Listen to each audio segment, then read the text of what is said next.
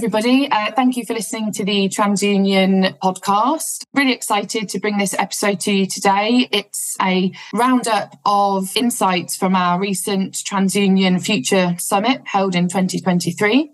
My name's Harriet Sloan. I head up the fraud and ID consultancy and analytics team here at TransUnion. And this episode that we're sharing with you today is from the fraud and identity panel, which I happened to be on at the summit alongside my esteemed colleagues, Chad Reimers, uh, UK Fraud and ID General Manager, Glyn Cowlishaw, Head of Pre-Sales for Fraud and ID in the UK, and our partner, Devon Smith from NeuroID, who are the provider of our behavioural analytics solutions.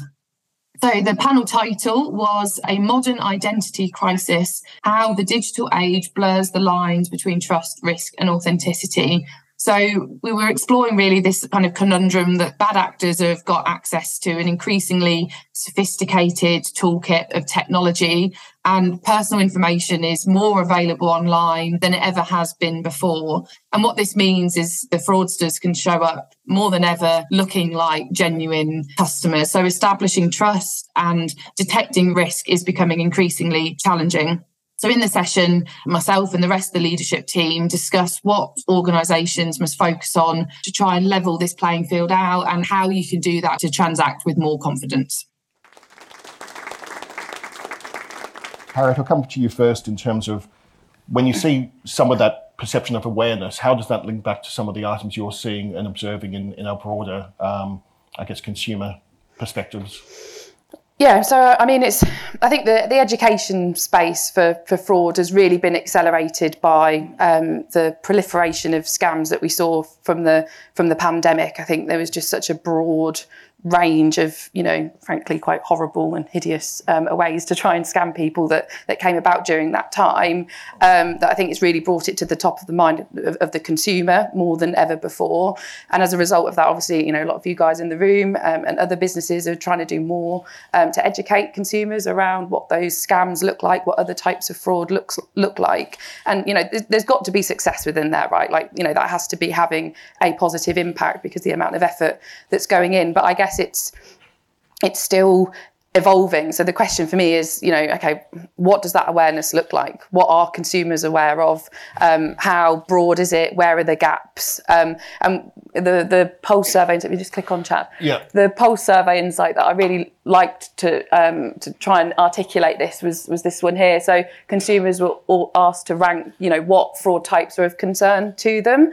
Um, it's just interesting to see how that trend differs from from generation. So you know you can see there's a real bias in the the baby boomer population towards fraud typologies that would have been more prevalent to them for a bigger part of their lives, like email phishing, for example. Um, whereas we zoom down to Gen I can't remember if it's Gen Z, Z or Z at this stage. Not quite. I keep hearing different ones today. Um, Gen Z, uh, you know, they are, have got a, a, more balanced awareness across different fraud types, which of course we'd we'd understand um, and, and, would make sense um, given given their exposure to these these types of education that have been around in the last few years. But I guess you know, okay, so consumers are concerned about fraud, but are they concerned enough? And are they concerned about the types of fraud that they might be more susceptible to? Um, so I think it's I would say that we've made a big leap in consumer awareness and education, and it's something that everybody in this room and, and beyond are, putting a lot more effort into. Um, but it's now that that next stage, and for me, it's it, it's delving into these kind of next layers to understand, like I say, where the gaps are. So, like you know, an example of of this that we've been looking at um, over the last year or so is is, is with, with with regards to scams um, and, and and mules as well, actually. But you know, they're hard things to well, you can't decline someone at point of application information or close someone's account in anticipation of them potentially becoming a scam victim. So, how do you educate potential pots of scam victims um, sufficiently to try and head off that risk. Um, and then you've got a concern around, you know, customer journey and customer experience because you can't just be firing education out left, right, and centre to everybody. That has to be managed as well. So I think, you know, yeah, big leaps in consumer awareness and education, um, but it's really about getting to that next layer of it now and saying, okay, well, how can we tailor that to specific customers um, and, and, what does that look like? Um, but that's the fraud awareness angle, so uh, consumers aware of fraud types and of becoming a victim of fraud. The other angle that I think is also quite interesting is more around are they aware of fraud controls and that might sound a bit of a random uh, you know a bit weird thing to say you think of course they're not but we had this discussion at our client advisory board back in july um, because one of our previous poll surveys had a really interesting stat where um, I think they were asked to rank when choosing a company to, to transact with, what's the most important factor for you? Now, if you'd have asked me that, I'd have said customer journey, um, or you know, quality of goods or services, or uh, you know, value, or something like that. The top one by at least half was security of personal data you know, so if you think, okay, well, that's top of mind for consumers, um, and that's something that they're, you know, the way that they're choosing businesses that they interact with. So, you know, actually, is that an opportunity? You know, are, are consumers interested in uh, the level of fraud protection that certain businesses have, and is that something that they'd actually take into consideration with when choosing who to work with? Um, but when when we was discussing this at the cab, there was then a, uh, something raised by someone in the room. Um, I think might even be here today. Um, where they suggested that for this Gen Z uh, population, who are more aware of different fraud types and are maybe more aware of fraud controls as well, that that might actually breed like a level of complacency um, within within that population, where they almost, you know, they understand behavioural analytics, for example. They know that there is technology out there that can track the way that they're interacting with a, re- a registration form because they're more akin to those types of technologies, but they almost have a bit too much trust in it then, and they're like, well, you know, I know all of this is going on in the background, therefore, of course, my account's secure, and it's just not lens I'd necessarily thought of before. And I think, you know, we do need to continue with consumer education and awareness. I think there's so much more we can do. Um, and I think that segmentation is a big part of it and understanding where the awareness sits. But I think it's also not just awareness of of fraud types and being a victim, it's also awareness of controls and prevention. Devon, um, Harriet spoke about those generational differences, particularly around expectations of experience. Mm-hmm. So what are you seeing in that regard, particularly how you're you're seeing sort of from a behavior and, and integrate or interaction with the client journey? How are you seeing that differ between generations? It's a it's it's a really interest, interesting question, and, and so as I answer that, uh, I'd ask you to consider two things, right? So, Gen Z, uh, watch that. Uh, see, uh, Gen Z, Gen Z, right? The younger generations, they're very digitally literate. They, uh, as Harriet said, they expect when they apply for a loan or a credit card that the technology in the background is going to let them through. And when they're subjected to step ups or additional verification, it's frustrating and it, you know, because of impatience, frankly, they uh, drop off and that kills conversion. Now, keeping that example in mind, we think of older generations or generations that may sometimes be less digitally literate. And they go on to apply for a loan or on, online or a credit card. And as they're navigating this form, uh, they are subjected to additional layers of friction over and over again. And now their frustration is, is caused by a different source. But if you look at this from a behavioral perspective, it's two sides of the same coin, which is somebody's going to apply for a loan or whatever it may be, and for some reason they're being subjected to uh, just levels of friction they, they don't expect, and it, it, it frankly leads to significant drop off. And when you look at this from a behavioral perspective, and you look at how a genuine user interacts with a form. So these clicks, taps, swipes, hundreds of signals that make up the body language that they're ex- exhibiting as they apply for this loan.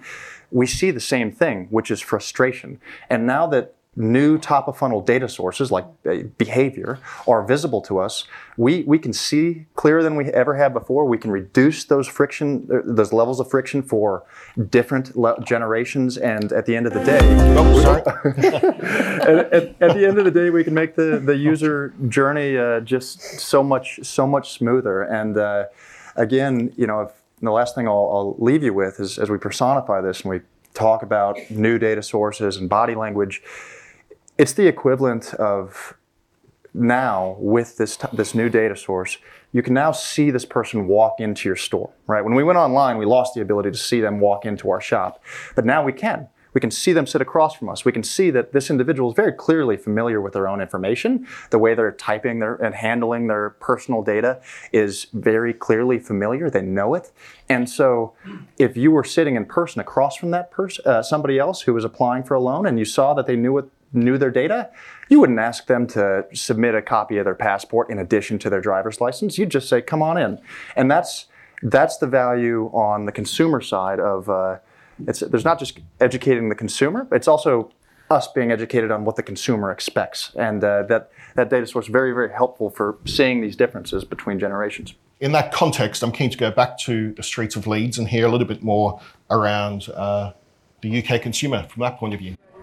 I've done the email address thing, you know, get the free trial about five times, and yeah, I guess you should feel bad, but I think everyone does it, so then it's just like, yeah. If people are absolutely skint, they'll do anything to get the next meal. So I can imagine that if, if people are desperate, they would do that. I used to live in the US, and something that we would say sometimes is like, you don't steal from a mom and pop, but like from a Walmart, you know? Um, I think if people are in need and the only reason that people commit crimes or do things that are considered illegal most of the time is because they're strapped or because they're in need or because they've got circumstances that force them to do most things that we would consider like morally dubious. Um, so I don't think I'm not a big judger of people. Clearly, um, I guess a, a, perception there about justifying or validating um, certain actions and.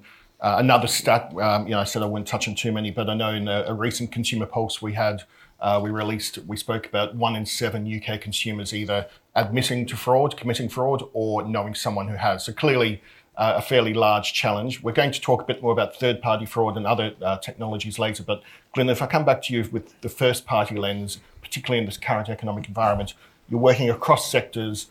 But some of these trends come up in, in similar ways across the different sectors. Yeah, absolutely. So for me, cost of living is, is clearly a, a massive challenge. Um, it's at what point a a normally law-abiding citizen do they decide to commit commit first-party fraud? Um, you know, I, I, get it. The motivated, the skint, the desperate. They don't have a lot of cash, uh, and then it, it's probably easy for them to rationalise. You know, we see big business making huge profits. We see huge dividends getting paid. So, you know, where's the victim? Where's the crime there? You know, why shouldn't I go and get a few extra extra quid if I can? If I'm struggling financially. I, I know a guy, uh, an acquaintance on, on Facebook, and he's a professional gambler. And he's been very, very successful, and he, he's made money from, from the gambling companies, and they've, you know, they've shut his accounts down. So prior to major horse racing events, he openly advertises on Facebook to say, "Give me access to your bank account, I'll pay you 150 pounds and then I can go off and, and do the gambling and, and place you know bet, bets on the horses. So in that scenario, everyone's potentially a winner because somebody's getting 150 quid for their for their bank account access. Um, we've probably heard lots of story of, of, of bust out fraud within banking. You know, people take on a credit card, they pay it, they pay well, they look really good for a period of time they'll get the credit line increased. They may take a personal loan, and then they'll they'll bust out and take as much money as as, as possible. But we also see this in in the telco sector where um, somebody comes in a fraudster, probably first party fraud, uh, comes in at, at a low level. They take on a SIM only deal, so it's relatively low risk for the for the telco provider the person pays it month after month after month, at which point they're, they're eligible for a, for a handset.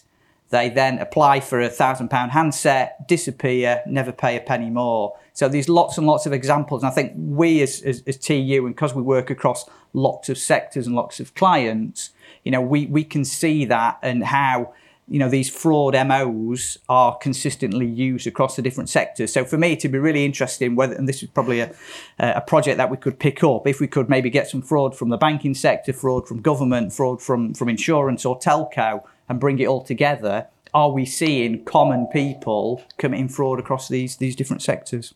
We wanted to talk about some of the responses. So, Harriet, Glyn, I'm not sure who wants to pick this up, but maybe Harriet, you've, you've heard Glyn talk about some of those um, challenges. So, so what sort of responses are available um, in terms of perhaps maybe in the um, grey area of affordability challenges, as Glyn spoke about, and maybe where it's fraud? Yeah, so I guess the challenge with, with first party, and you know, I massively sometimes dumb down fraud prevention, and it's the game of just trying to decipher good from bad, and you know, and that's essentially what my team help help our clients do. But I guess with first party, that scale isn't necessarily explicitly good and bad. It's intent versus no, no intent, and you're therefore trying to predict intention. Um, and I guess the the game is about, like you say, reducing that that grey area in between and trying to get really clear as to where those pots sit. For for, for no intent to pay, for example, um, you know the challenge is there is that you know what you guys see on an application form is is is largely limited, you know, to what you know about them at that point in time. So what we've seen for us with no intent to pay is looking broader across the bureau. Um, that that broader view of of a consumer's credit file does allow us to start tapping into um, those or trying to get a lens on that intent layer. Um, so, you know, looking at things like, for example, you know, the number of surnames at a specific address where somebody resides, you know, that's not something that you'd necessarily look at from a direct application perspective, but as we can look at that across the bureau, um, you know that's uh, an attribute around somebody that might make them more, or might mean they're in a living situation where they're perhaps struggling a bit a bit more and therefore more um, more tempted by uh, first party fraud if they are struggling as, as per what we heard on there. So uh, I think that definitely that broader view of a consumer and not just single organisation views or single sector views of an individual is really important with regards to the first party challenge.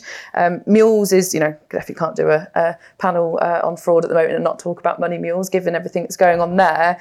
That's almost like more complex because you've got the intent layer, but then you've got the kind of witting, unwitting element to mules as well as to, you know, okay, I might be opening an account for a, to, to, to, to um, move uh, money through, but you might not necessarily know the the scale of that as a as, as, as a crime. You might know it's maybe not the best thing to be doing, but you might not have any idea that it's it's full on um, money laundering and that you potentially lose all of your bank accounts. It could ruin your life as a result of it. Um, and trying to predict that is even more complex. And as I said earlier, you know, that is something we're trying to do at point of application is how do we help you segment so that you can try and get ahead of educating those people who, you know, might be doing it unwittingly, might not have, they've got the intent there. So you, you can't really predict on that, but you need to tap into that witting, unwittingness to bring that education forward so that they are fully informed about the, um, the magnitude of what they're considering to do you know, what, what are we seeing in terms of third party trends, but perhaps, ma- perhaps major on more, you know, how, how are you seeing uh, clients and sectors respond to those challenges? Yeah, uh, so uh, I think on there we, we heard, and for me, let's not get too um, uh, kind of concerned about the definition. So a fraudster might steal my identity with the intention of impersonating me to then take over my account. So you know what what kind of fraud is that? To me, it's just fraud. We need to try and try and deal with it. Um, a really good user example, a user case that, that we've been working on with with a client is in the is in the wealth space, and a older gentleman, not online, not using the internet at all. Um, a fraudster's overtaken his account, taken over his account. They've set up online access to that account and then they've attempted to extract money, extract money from from from an investment. Um, the good news is they already using our bank verification solution, and at that point, bank verification said there's a suspect transaction here. The bank account does not belong to the policyholder, so the, the, the transaction is stopped. Fantastic the client then takes the fraudster down a manual review process. So the fraudster is encouraged to send in documentation. So they send in a forged driving license, a, uh, a forged passport. Somebody makes a very, very subjective decision and says, Yeah, this looks to be fine. Let's allow the money to go out. So in that scenario, the fraudster got away with, with many, many tens of thousands of pounds. So thinking about that that interaction when you're online, well, you, you need an ID, so you need a name and address, you need a, a, a date of birth. In that scenario, you need an email, you need a mobile, you've got the bank account, as Devon alluded to, you've got the physical act of, of key in the application form, and then you've got the, the liveness, the, the biometrics of the individual. So for me, the how a clients deal dealing with these solutions, it's very much about how do we layer in these these different point solutions to ideally stop fraud at, at the front door, But if a fraudster does happen to get into the house, how do we then put additional steps in place to stop them as they're as they're completing a, uh, a, a transaction? In this particular scenario, we've we've subsequently gone back and we've looked at the the email address, we've looked at the mobile uh, number that the fraudster was using, and in both scenarios, we we would have flagged them as being high risk. So there are multiple opportunities, multiple touch points to actually say, right, we've got a, a fraudster here. You know, let let's stop the uh, stop the transaction.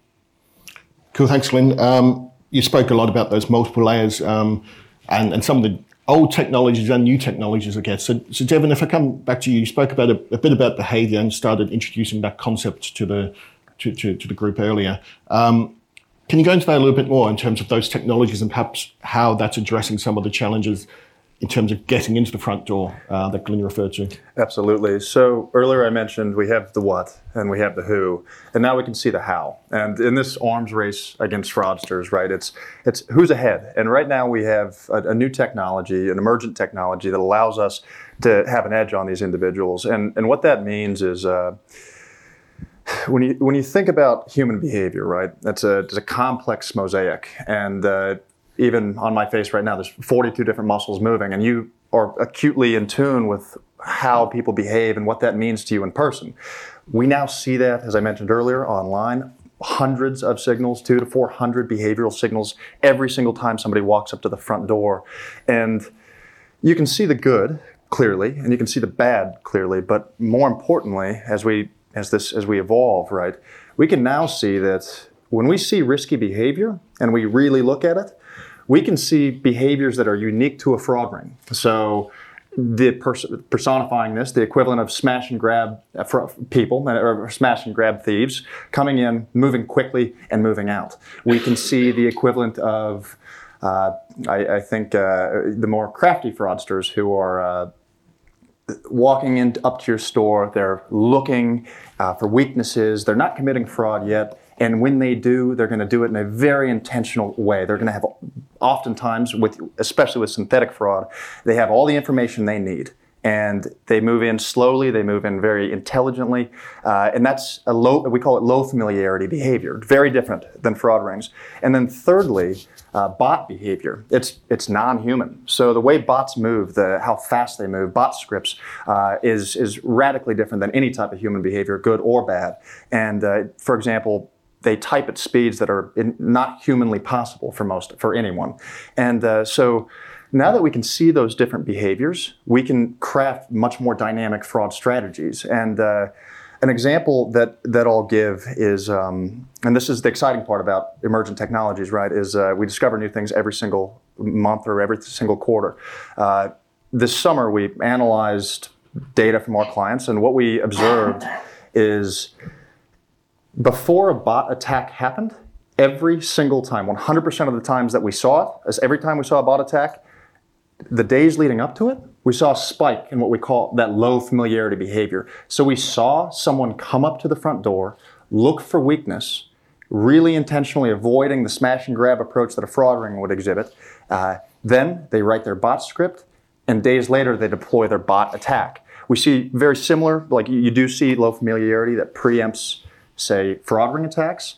And further than that, we also see that when we look at the behavioral profile of this, that these attacks last for 33 hours on average and then they disappear. So it's right out of Sun Tzu's handbook, The Art of War, right? You move quick, you move out, and it's a very complex division of labor, and we've never been able to see it before now. And so with that pre-submit or that top of funnel information, the fraud strategy it can not just be keep out the good or the bad, but how do we adapt to what types of good and bad? And so uh, I mean, that's that's where we're at now.